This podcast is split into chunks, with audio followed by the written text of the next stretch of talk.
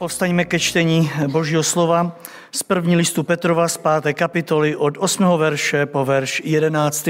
Opakuji první Petra, pátá kapitola od 8. verše ve jménu Pána Ježíše, tam stojí toto slovo. Buďte střízliví, buďte bdělí.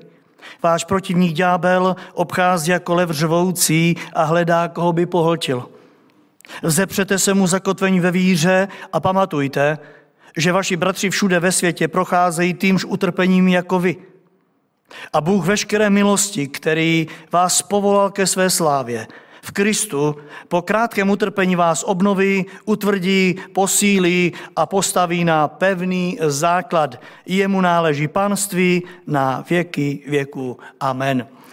Rozhodl jsem se, bratře, sestry, milí posluchači, přátelé drazí, ještě naposledy vyzvednout tu takzvanou v, to, v té takzvané poletniční době ještě téma, které se týká eh, Ducha Svatého, protože stále ještě prožíváme tu dobu, eh, která nám to eh, připomíná. Protože kdy jindy, když ne právě po letnicích, se máme více jak kdy jindy zamýšlet nad vším tím, co Duch Svatý pro nás učinil. Otázka, kterou si chci spolu s vámi položit, zní, jak vítězit nad nepřítelem ďáblem právě v této moci Ducha Svatého.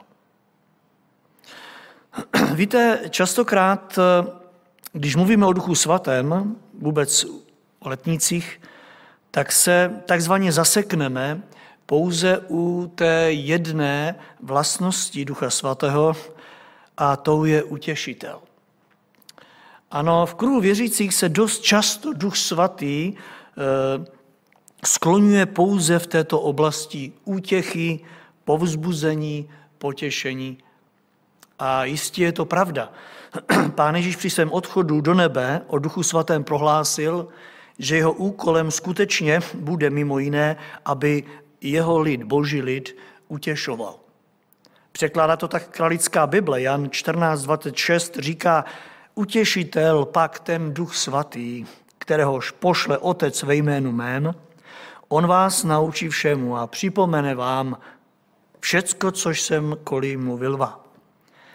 A u Jana 15.26 pán Ježíš říká, když pak přijde utěšitel, kteréhož já pošli vám od Otce, duch pravdy, kterýž od Otce pochází, ten svědectví vydávatí bude o mně.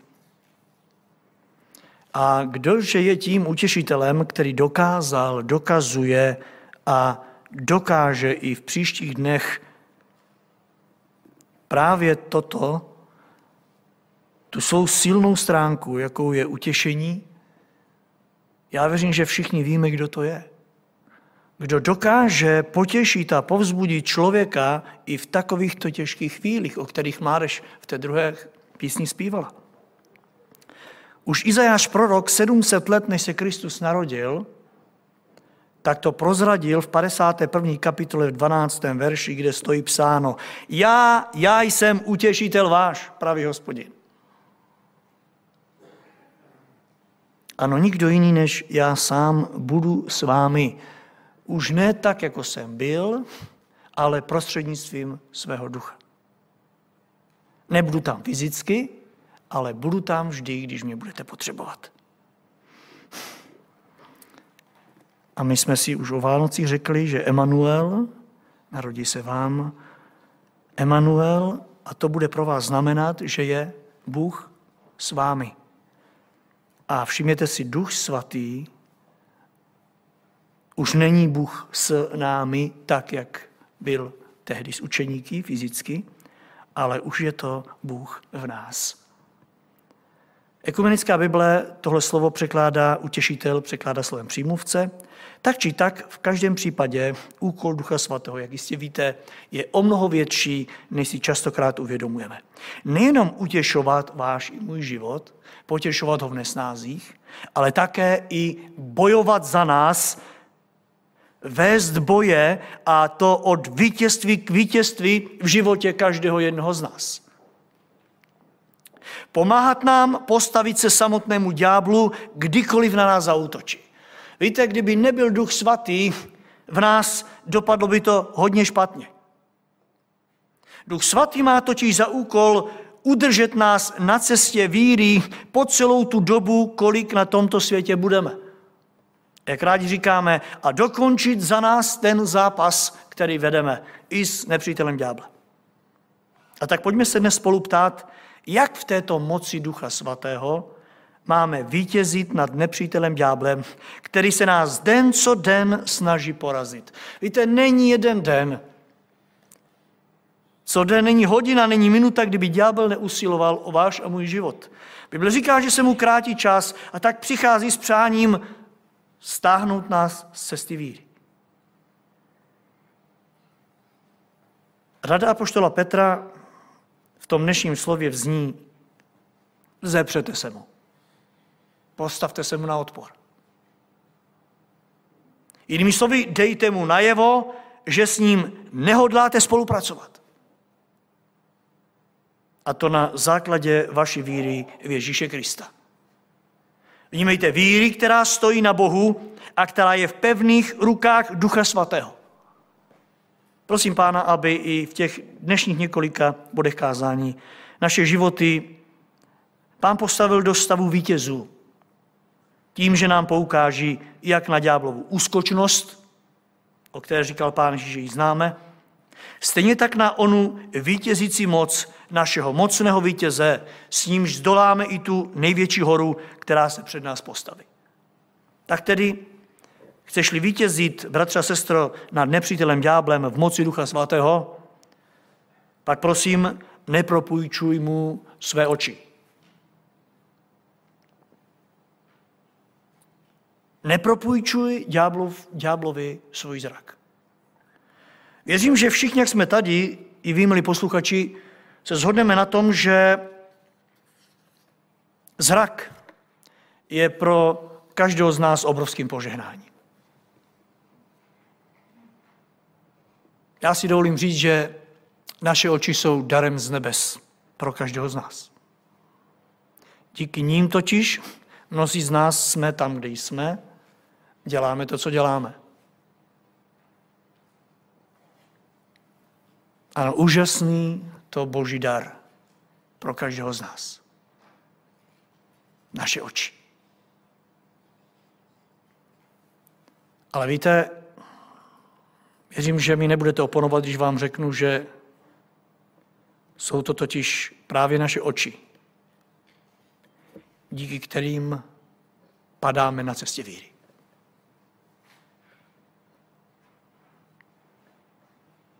Ano, díky očím děláme spoustu krásných a poženaných věcí.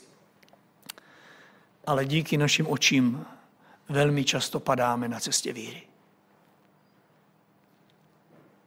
Jsou to totiž nejednou právě naše oči, které nás uvádí z, do jedno, z jednoho pokušení do druhého.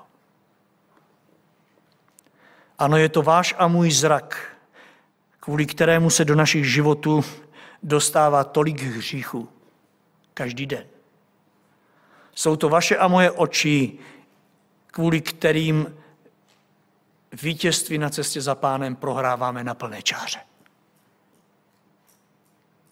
jenom proto, že vidíme a díváme se. Sledujeme, spatřujeme. Vzpomínáte si na starozákonního Akána? Vyprávěli jsme si tady o něm v knize Jozue, kterou jsme probírali nedávno. On totiž ve chvíli, kdy ho Bůh společně s celou rodinou přivedl do zaslíbené země a měl před sebou úžasnou, skvělou budoucnost, jeho oči mu přivodili smrt. A nejenom jemu, i celé rodině.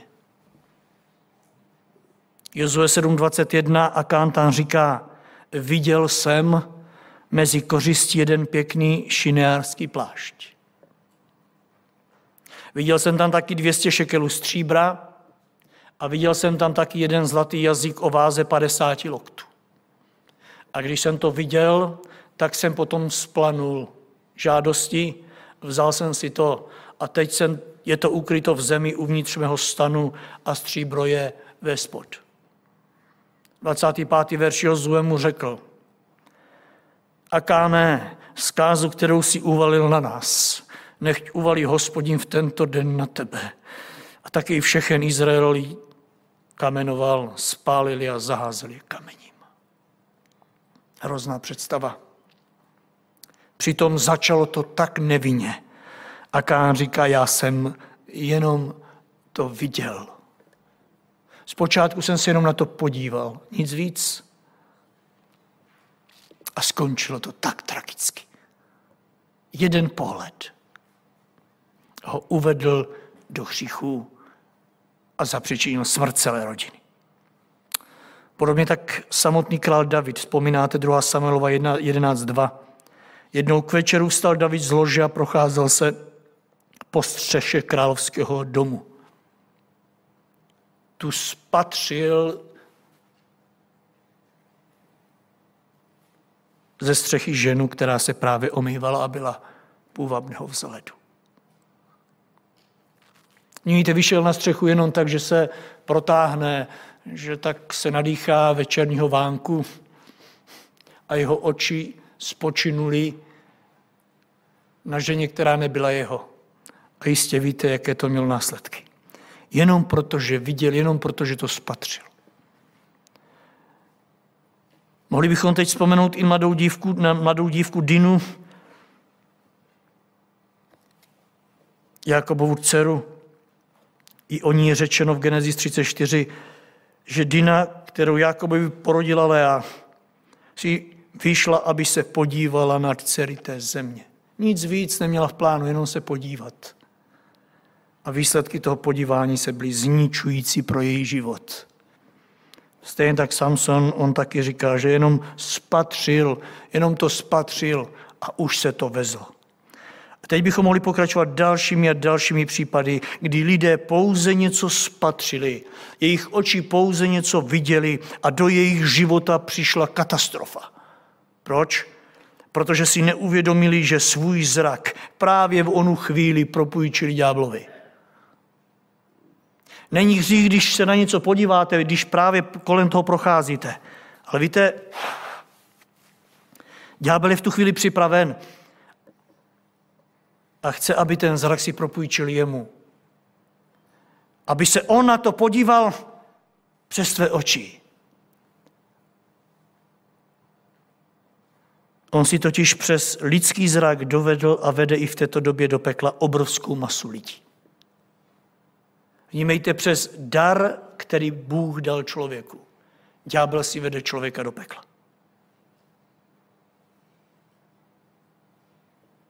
Ano, jsou to právě naše oči, které mu pomáhají k tomu, aby se v našich životech dostal kousek dál. Ale já vám chci říct dnes v tomhle kázání, že to tak nemusí být.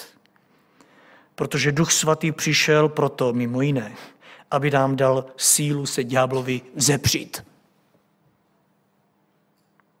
Ano, aby když to a ono uvidíme, aby jsme tomu nemuseli propadnout. Duch svatý má moc dát nám obrněný zrak vůči všem nástrahám tohoto světa. Má moc, aby to z očí neprošlo dál. Aby to byl pouhý pohled.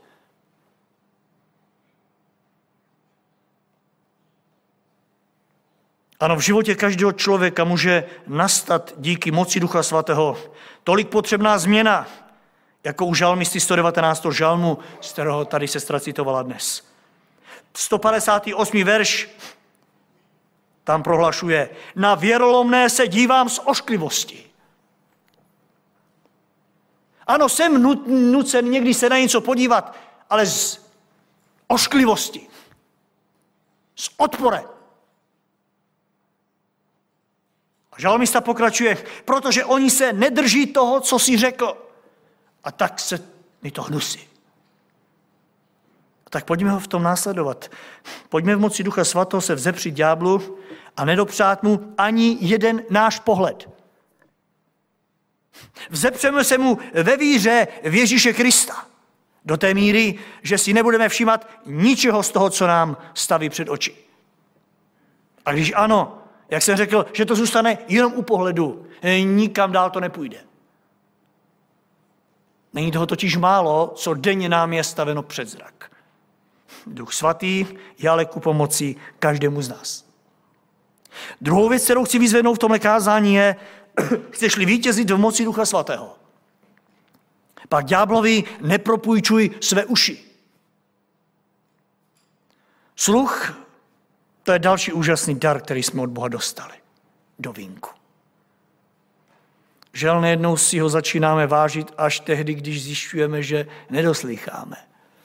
A když se někoho zeptáme po třetí, cože si to řekl, tak si začínáme uvědomovat, jak požehnané to bylo, když jsme slyšeli i to, co jsme neměli. Stejně tak, ale víte, je to dar, kterým plítváme nejednou víc, než si uvědomujeme. První místo totiž nejednou neobsa, neobsazuje náš Bůh, co se týče sluchu. A vůbec dochází nám to, drazí moji, že první místo, co se týče našich uší, patří našemu pánu. Dochází nám, že Bůh nám dal uši proto, aby on měl první místo, co se týče sluchu. Vzpomínáte si, na co měli první lidé v ráji Adam s Evou uši? Tam je krásně ukázáno, k čemu oni dostali uši. Určitě i na to, aby slyšeli zpěv ptáčků, šumění větru a vody, také, aby slyšeli hlas jeden druhého, o tom nepochybuji. Ale víte, tím nej bylo, aby slyšeli hlas hospodina svého Boha, který přicházel pravidelně do ráje. Muselo to být úžasné. Jejich uč, uši tam byly pro Boha. První Možíšova 3. kapitol 8. věř říká, tu uslyšeli hlas hospodina svého Boha, procházejícího se po zahradě za denního vánku. Uslyšeli hlas hospodina svého Boha, proto dostali uši, aby slyšeli svého Boha. A jakmile ho zdáli, uslyšeli, umí si představit, jak běželi k němu. Ale jenom do chvíle, než svůj sluch propůjčili ďáblu. Ve chvíli, kdy první člověk propůjčil svůj sluch ďáblu, od Pána Boha začal utíkat. V té chvíli nastal zlom. Poslouchejte, jak to pokračovalo. Tu uslyšeli hlas hospodina, procházejícího se po zahradě za denního vánku. I ukryli se člověka jeho žena před hospodinem Bohem. Ukryli se. Vnímejte před božím hlasem. Devátý verš. Hospodin Bůh zavolal na člověka, kde jsi? On odpověděl, uslyšel jsem v zahradě tvůj hlas a bál jsem se. Vnímejte, jak ten dar boží pojednou je překroucen. A začne dávat špatné výsledky. To, co ti působilo radost, ti působí strach. To, co tě doslova tlačilo, aby si šel do boží blízkosti, tě z boží blízkosti vyhání pryč. Budeme-li upřímní dnes, přiznáme si, že je to právě hřích, který nás před, přes naše uši odvádí od Boha. Nutí, abychom se schovávali. Drží daleko od společných zhromáždění. Drží daleko od písma, od modlitby. Protože máme strach, že uslyšíme něco, co nebude v souladu s Boží vůli. Ano, nejednou jako Eva věnujeme naše uši ďáblu a pak se dějou věci. Naposloucháme spoustu jeho vábivých slovíček, až se nám z toho točí hlava. Ďábel dokáže do našich uší dát tolik informací a všeho možného, že se z toho nemůžeme dostat. A výsledkem je trápení a bolest. Co jiného? Nic z toho, co nám ďábel slibuje, nám totiž nesplní, na to nezapomeňte. Nic. To, co ďábel ale dokáže s naším sluchem udělat, a teď každý si můžete sebe sama tam postavit, já za sebe říkám, že je to hrozné. A poštol Pavel izraelskému lidu, vnímejte božímu lidu, ve skutcích 7.51 říká, že vedle toho, že jsou tvrdošíní, tak mají pohanské uši. Nevím, jestli jste někdy nad tím přemýšleli, že ďábel dokáže způsobit to, že máme pohanské uši. Víte, tak jak máte uši citlivé na boží hlas, tak můžeme je mít citlivé na tu pohanskou větev, na tu pohanskou cestu. To je hrozná představa, že by si nosil pohanský uši. Jak jistě víte, to je všechno, co se do ní dostává, už je jinak vyhodnoceno. Ale já znovu říkám, nemusí tomu tak být. Duch svatý totiž je tu od toho, aby nám náš sluch udržel na té boží frekvenci.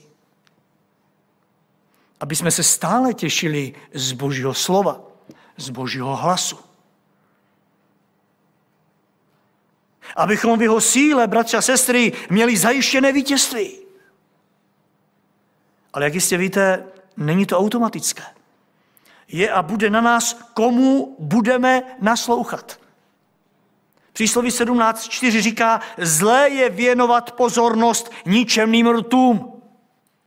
A s kolika se denně setkáváme ve svém životě? Nemluvě během jednoho roku. S kolika ničemnými rtý se setkáváme během života? A Šalamou říká, je to zlé věnovat pozornost, mějte naslouchat ničemným rtům. A pokračuje, klamné je dopřávat sluchu skázonosnému jazyku. Ano, jazyku, který přináší zkázu přes naše uši pro náš život. Protože to slyším a působí to zkázu mému srdci. A tak bych si přál, kdybychom se už dnes celé podali Duchu Svatému, nechali ho, aby to byl on, kdo se stane i v budoucnu strážcem toho, co budu slyšet. Nebo chcete-li, aby se stal takovým ochranným filtrem toho, co budu slyšet. Abychom dnes odpoledne a následně po celý život mohli vyznávat s Izajášem, který v 50. kapitole v 5. verši říká, panovník hospodin mi otevřel uši a já nevzdoruji ani neuhýbám naspět. Dívejte, já od něj neuhýbám, já se od něj před ním neschovávám, on mi otevřel uši a já mu nevzdoruji. Víte, není nic krásnějšího pro božího e, člověka, než aby neuhýbal a nevzdoroval tomu, co Bůh k němu mluví. Ano, otevřené uši pro Boha, nezapomeňte, rovná se zavřené pro ďábla. Ve chvíli, kdy budeme uhýbat Bohu, budeme se otevírat pro toho, který už si poradí s tím, aby to nezůstalo jenom v uchu. Jistě víte, že to, co projde do ucha, častokrát nemůžeme zapomenout po celý život. Slyšíme to stále a stále a stále a živě a někdy živěji. Živěji, než to znělo na počátku. Půjdeme dál v našem kázání. Za třetí, chceš-li vítězí v moci Ducha Svatého, pak prosím nepropůjčuj ďáblovi ani svoji mysl. Kdo z nás by nevěděl, jak požehnaným darem je naše mysl? My jsme svědky toho, jak nejednou i naši nejbližší oni věkem přichází. A nás to trápí, protože přestávají se soustředit, řeknete jim to a oni za chvíli se vás na to ptají znovu, protože to zapomněli, už to neudrží v mysli. Pak to jde dál a přestávají nás poznávat a jistě víte, jak bolí, když vám eh, matka nebo otec řekne, že nejste jejich eh, syn a dcera. Je to velká bolest. O to víc věřím si, myslí vážíme i dnes v této chvíli na tomhle místě. Protože to právě mysl, díky které se můžeme soustředit i na to, co teď slyšíme. A víte, ďábel to moc dobře ví. Moc dobře ví, jak požehnaný to je dar pro každého z nás. Mysl. A proto se snaží využít tvoji a můj mysl ve svůj prospěch. Ví totiž, že právě přes mysl se dostal, dost, dokáže dostat hlouběji do našeho nitra a ovlivnit nás na cestě víry. On ví, že stačí jedna myšlenka, která v tvém a mém životě rozvede dlouhý životní monolog s hodně trpkým koncem. A není divu, vždyť před vším dobrým i špatným, co uděláme v životě, byla jedna jediná myšlenka. Zkuste o tom přemýšlet. Před vším, co jsme udělali v životě, dobré nebo špatné, na začátku byla jedna jediná myšlenka, nepatrná myšlenka. A jak už jsem tu možná opakovaně říkal, říká se, že mysl v životě člověka je takovou zahradou. A jednotlivé myšlenky jsou rostlinami v té zahradě. A teď už je na nás, jestli to bude něco k užitku, nějaká dobrá rostlina, anebo to bude plevel. Je už na každém z nás, co dovolíme, aby v té zahradě, jakou je naší mysl, rostlo. Jestli to bude něco, z čeho budou mít ostatní užitek, z čeho budeš moci darovat ostatním, anebo to bude plevel, který zanese celý tvůj život a můj život. Vzpomínáte si na Ananiáša Safiru ze skutku apoštolských? Oni eh, uvěřili, stali se členy církve a viděli, že se tam praktikuje krásná věc, že lidé prvotní církvi eh, vidí potřeby ostatních a tak prodávají co ze svého a dávají to eh, apoštolským nohám, aby církev eh, netrpěla. A tak si říká, uděláme to stejné. A já jsem přesvědčen, že ze začátku to mysleli dobře. Jenomže když to prodali a viděli tu hromádku peněz, tak začali přemýšlet a ďábel se velmi rychle přikradl a začal ovlivňovat jejich myšlení. Oni mu dali prostor. A ďábel přišel s tím, že je to až příliš velká hromada pro to, aby to tam nechali všechno. Ale my jsme čekali, že jim řekne, nedejte tam nic. Ne, ne, ne, ďábel přichází tak, že řekne, ale dejte, uberte si a řekněte, že to je všechno, ať vypadáte krásně a zároveň budete se mít i dobře, protože vám zbude. Budete mít peníze, které jste vlastně ani o nich nevěděli, že, bude, že je můžete mít. Ano, oni začali přemýšlet, a dali ďáblovi prostor, aby se jaksi vstřebal do jejich myslí. A děli se věci. Děli se věci. Výsledkem nebylo nic jiného než smrt. Protože žádost, když počne, porodí hřích a hřích už působí smrt. Nejinak tomu bylo v případě učeníků Pána Ježíše. Marek 9.33 píše, že když přišli do Kafarnaum a byli doma, pán Ježíš si je zavolal a zeptal se jich, o čem jste cestou uvažovali? Jinými slovy, čemu jste cestou věnovali vaši mysl? Čím jste se zabývali ve své mysli? A Bible říká, že oni mlčeli neříkali nic. A víte proč? Protože se cestou mezi sebou dohadovali, kdo z nich je největší. Kdo z nich má tu větší moc.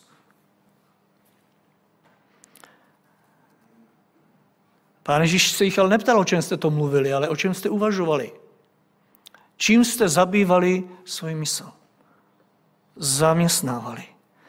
Ano, přátelé, drazí, myšlenka do dnešních e, dnů předchází spoustě bolesti v životě každého z nás.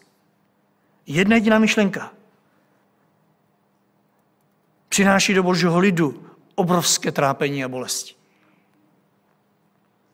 Ďábel si i přes naši mysl, mysl věřících dělá velké dílo v církvi. Protože do mysli nevidíme a častokrát se setkáme s lidmi, kteří nám říkají, přece mi do hlavy nevidíš. A když nevidíte někomu do hlavy, tak mu nemůžete nic vsunout podsunout.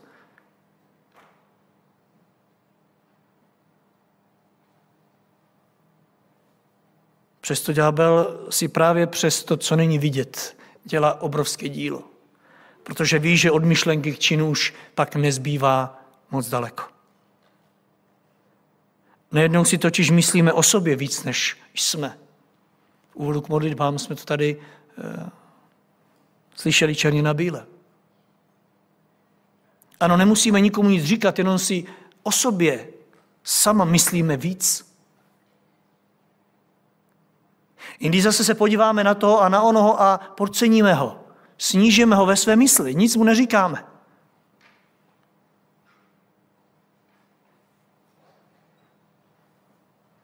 Jindy zase sebe sama podceňujeme. Bůh po nás chce to a ono, ale naše mysl nám říká, že nejsme na to a ono dobrý. A tak sedíme tam, kde sedíme.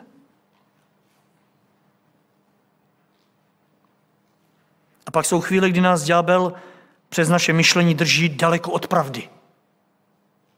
Božího slova. Uvedu příklad Jan 11.13. Pán Ježíš tam mluvil se svými učedníky o smrti eh, jejich přítele Lazara. A Bible říká, že oni si mysleli, že mluví o pouhém spánku. Pán Ježíš jim říká, že Lazar umřel a mysl učedníků to vyhodnotí jako, že spínka. Vnímejte, jak obrovský rozdíl mezi spánkem a smrtí. A přitom i tak ďábel může naši mysl držet daleko od božího slova. A daří se mu to. Už víte, proč se toho apoštol Pavel tolik obával v prvotní církvi? On v 2. Korinským 11.3 napsal do tamního zboru Korintu. Obávám se však, aby to nebylo tak, jako když had ve své lstivosti oklamal Evu, aby totiž vaše mysl nestratila nevinnost. Jak vidíte, naše mysl může být nevinná,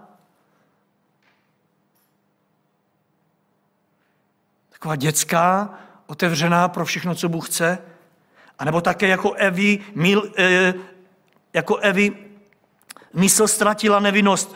A Pavel cituje, a aby se neodvrátila od upřímné oddanosti Kristu. I to se může stávat. Že když naše mysl ztratí tu nevinnost, tak se odvrátí takový, od takové té upřímné oddanosti Kristu.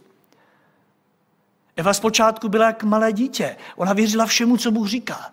Ale když ďábel říká, ale víte co, ale on to s vámi Bůh nemyslí dobře. Ztratí nevinnost a odvrátí se od upřímné oddanosti. A začne naslouchat ďáblovi. Začne o tom přemýšlet po vzoru ďábla. A pak se dějou věci. Pavel totiž i takové křesťany znal. Do Efezu, do sboru v Efezu napsal ve čtvrté kapitole 18. verš. Oni mají zatemnělou mysl a odcizili se božímu slovu pro svou nevědomost a zatvrdelé srdce. Drazí moji, zatemnělá mysl. Zpočátku byla nevinná, byla upřímná, ale pak byla zatemnělá. Ďábel přichází s tím, co nás úplně otupí. Tak, jak jsi byl otevřený, upřímný, Začneš být otupělý na to slovo. Tak, bratře a sestro, chceme-li vítězit nad tím zlostníkem v moci Ducha Svatého, pak mu prosím, dejme, dejme Duchu Božímu svolení. Dejme mu oprati, ať v nás myslí on, ať už nežijeme ani vlastní tělesné mysli. A věřte mi, že pokud to vezme do rukou Duch Svatý, pak budeme moci říct to samé, co apoštol Pavel v 1. Korinským 2.16. My však mysl Kristovu máme. Jak požehnané. Za čtvrté, chceme-li vítězí v moci Ducha Svatého, nepropůjčujme ďáblu svá ústa. Nevím, do jaké míry dokážeme ocenit právě svá ústa. Co bychom dělali, kdybychom je neměli? Přemýšleli jste někdy nad tím? V každém případě bychom nemohli mluvit. Ale my mluvíme, jak požehnaný to čin. Otázkou ale zůstává, v čí prospěch mluvím. Víte, nejednou by nám možná bylo lépe, kdybychom je neměli. Zůstalo by jenom u myšlenky, ale když je máme, tak naše myšlenka nás nutí, abychom ji vyslovili. Bez abychom si uvědomovali, že z každého slova budeme vydávat počet. Ano, nejednou si právě naše ústa ďábel používá pro svůj boj vůči Bohu. Vnímejte vůči našemu Bohu. Vůči Bohu, který nám ústa dal proto, abychom ho chválili, abychom mu s nimi sloužili a také, abychom sloužili našim blížním. Vzpomínáte na Mojžíše, hospodin mu říkal v 2. Mojžíšově 4.11, Mojžíši, kdo ti dal ústa? Uvědomuješ si, kdo ti je dal? A řekl mu to ve chvíli, kdy je Mojžíš používal v ďáblové službě. A to ne tak, že zlořečil, ale tak, že když Bůh si chtěl použít v Egyptě pro vysvobození Mojžíšova ústa, když si chtěl vysvobodit Izrael z otroctví, Mojžíš se vymlouval, že on neumí mluvit a říká, hospodin, já mám neobratná ústa a neobratný jazyk. A hospodin to velmi těžce nesl, proto se zeptal, a kdo ti je dal? Když mluvíš tak o svým jazyku a o svých ústech, kdo ti to dal, že se tak o tom vyjadřuješ? Všimněte si jenom to, když zlehčujeme nějaký svůj talent, ubližujeme pánu. Kdo ti dal ústa? A pokračoval, zdali ne já, hospodin? Jinými slovy, dochází ti, co říkáš? Jsem snad já dárcem špatných darů? Podobně tak v případě učeníka Petra. Matouš 16.21 říká, že Jednoho dne pán Ježíš začal ukazovat svým učeníkům, že musí do Jeruzaléma, že tam musí hodně trpět od starších zákonníků, že musí být zabit a třetího dne být vzkříšen. A Petr si ho bere stranou a začne ho kárat. A jeho ústa pronáší, buď uchráněn toho, pane, to se ti stát nemůže. Na jednu stranu takové citlivé, snad až otcovské. Pán Ježíš se ale obrátil a říká, jdi mi z cesty, satane. Protože tím, co jsi teď právě řekl, jsem se mi stal kamenem úrazu, protože tvé smýšlení není z Boha. To, co jsi pronesl tečko, je důkazem toho, že to, jak smýšlíš, není z Boha.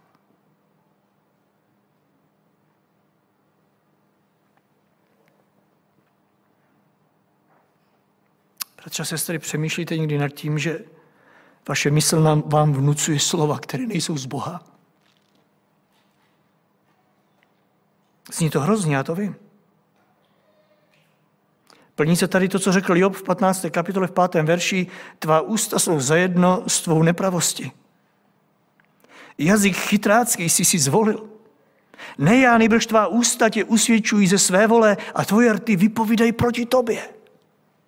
To je hrozné. A tak se ptám, chceme udělat definitivní přítrž tomuto ďáblovému zákeřnému jednání v našich životech? Pak se mu vzepřeme. Zepřeme se ďáblu v síle Ducha Svatého. A to po vzoru žalmisty 141. žalmu, on ve třetím verši říká, hospodine, postav, postav stráž k mým ústu a přede dveře mých rtů postav hlídku. Jinými slovy, ať neřeknu nic, co by ty si nechtěl. Já si přeji, aby to bylo na mě znát i na vás. Že naše ústa nejsou ve spáru nepřítele, ale že jsou ve službě svého Boha. Věřím, že to je přáním každého z nás. Vždyť kolikrát jsme museli trpět právě kvůli tomu, že jsme svůj jazyk propůjčili ďáblu a ublížili jedním slovem. A Jakub to věděl, když v třetí kapitole šestém verši ve své epištole napsal, jazyk to je svět zla. To je hrozná představa. A pokračuje, plný smrtonostného jedu, aby toho nebylo málo, zapalován pekelným ohněm. Teď bychom mohli dál vyjmenovávání dalších a dalších údů našeho těla, které nám náš Bůh dal za účelem oslavy svého velkého jména, jako jsou například nohy, ruce a nebo smysly. Ale my se teď pozastavíme v závěru kázání jenom u jednoho, jednoho jediného, který to všechno spojuje. U takzvané centrály, kde se to všechno setkává, všechno to, o čem jsme mluvili. To je naše srdce. Chceme-li vítězí v moci Ducha Svatého, prosím, nepropůjčujme ďáblovi své srdce. O to, jak velkou cenu má pro nás naše srdce, jistě se nemusím ptát. To nejenom ten tělesný sval, který pumpuje do našeho těla krev a tudíž ten tělesný život, ale také i ten duchovní význam našeho srdce. Ano, to místo, kde se zhromažďuje všechno, z čeho vychází ten duchovní život. Přísloví 4.23 říká především. Víte, když řeknete především, tak tam všechno ostatní musí dozadu. Především střež a chraň své srdce, vždyť z něho vychází život. Především. Ale jak víme, právě toto centrum se stalo pro ďábla živnou půdou a žádanou oblastí. A proto naše srdce dnes a denně vystaveno tlaku ze strany nepřítele s přáním vejít a zabydlet se v nás. A písmo to netají. Pán Ježíš u Matouše 12.43 říká, že když nečistý duch vyjde z člověka, víte, když je člověk spasen a zachráněn a vyčištěn, tak tento duch bloudí po pustých místech. A Bible říká, že hledá odpočinutí, ale nemůže ho najít. A tak si řekne, já se vrátím do svého domu, odkud jsem vyšel. Já se tam půjdu ještě podívat. Protože se mu stýská po vašem a mém srdci. Když tam přijde, nalezne jej prázdný, vyčištěný, uklízený, tu si jde a přivede sebou sedm jiných duchů, horších než je sám, vejdou a bydlí tam a konce toho člověka jsou horší než začátky. Co to znamená? Máme se bát po té, co přijmeme Krista, že naše čisté srdce bude lákadlem pro ďábla? Na jednu stranu ano, ale já se ptám, proč bývá to očištěné srdce, proč zůstalo prázdné? Jak je možné, že ďábel přišel po čase a našel ho prázdné?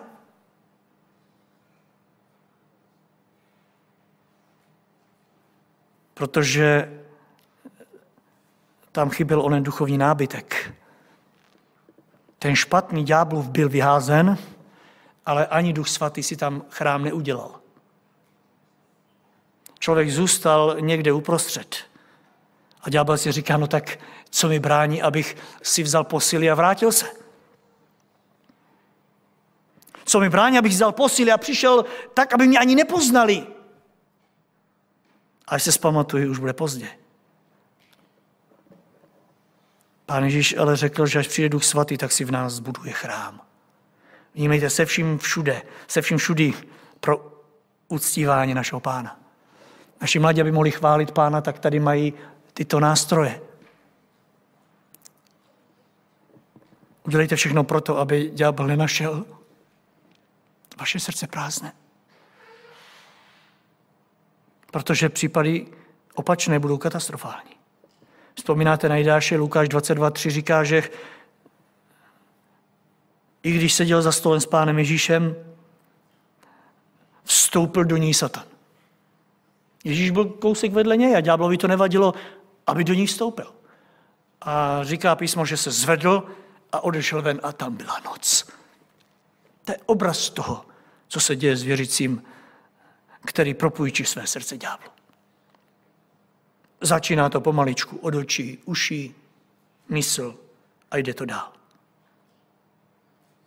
Ve slově vstoupil. Chtějte vidět své srdce. Ďábel nestoupil do Jidášova žaludku. Kdyby stoupil, tak by možná to tam začal všechno dojídat. Ale on stoupil do jeho srdce. A když ďábel vstoupí do srdce, člověk nesetrvá v boží blízkosti.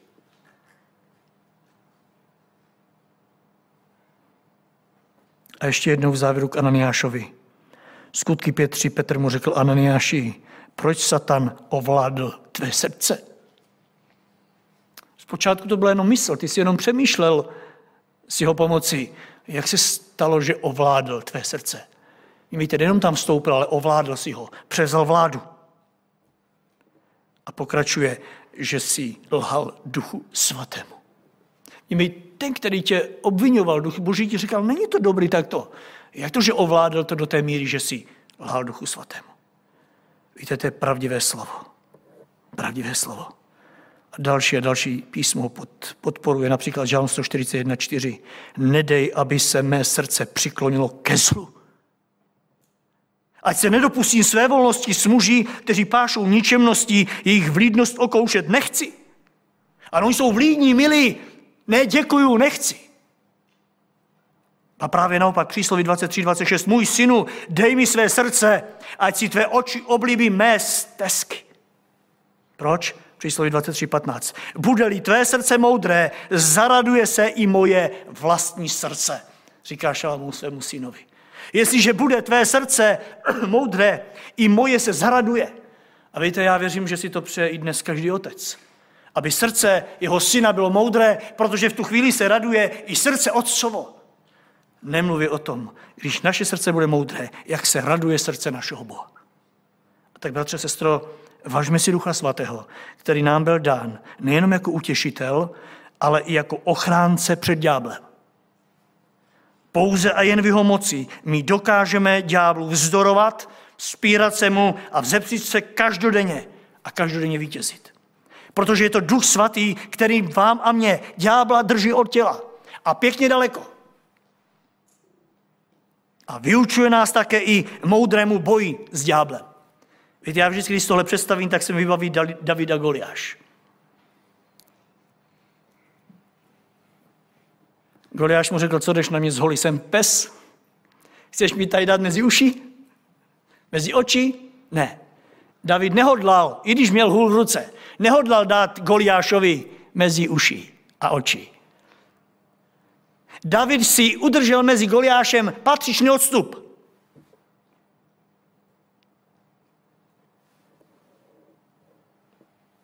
Hodil s prakem.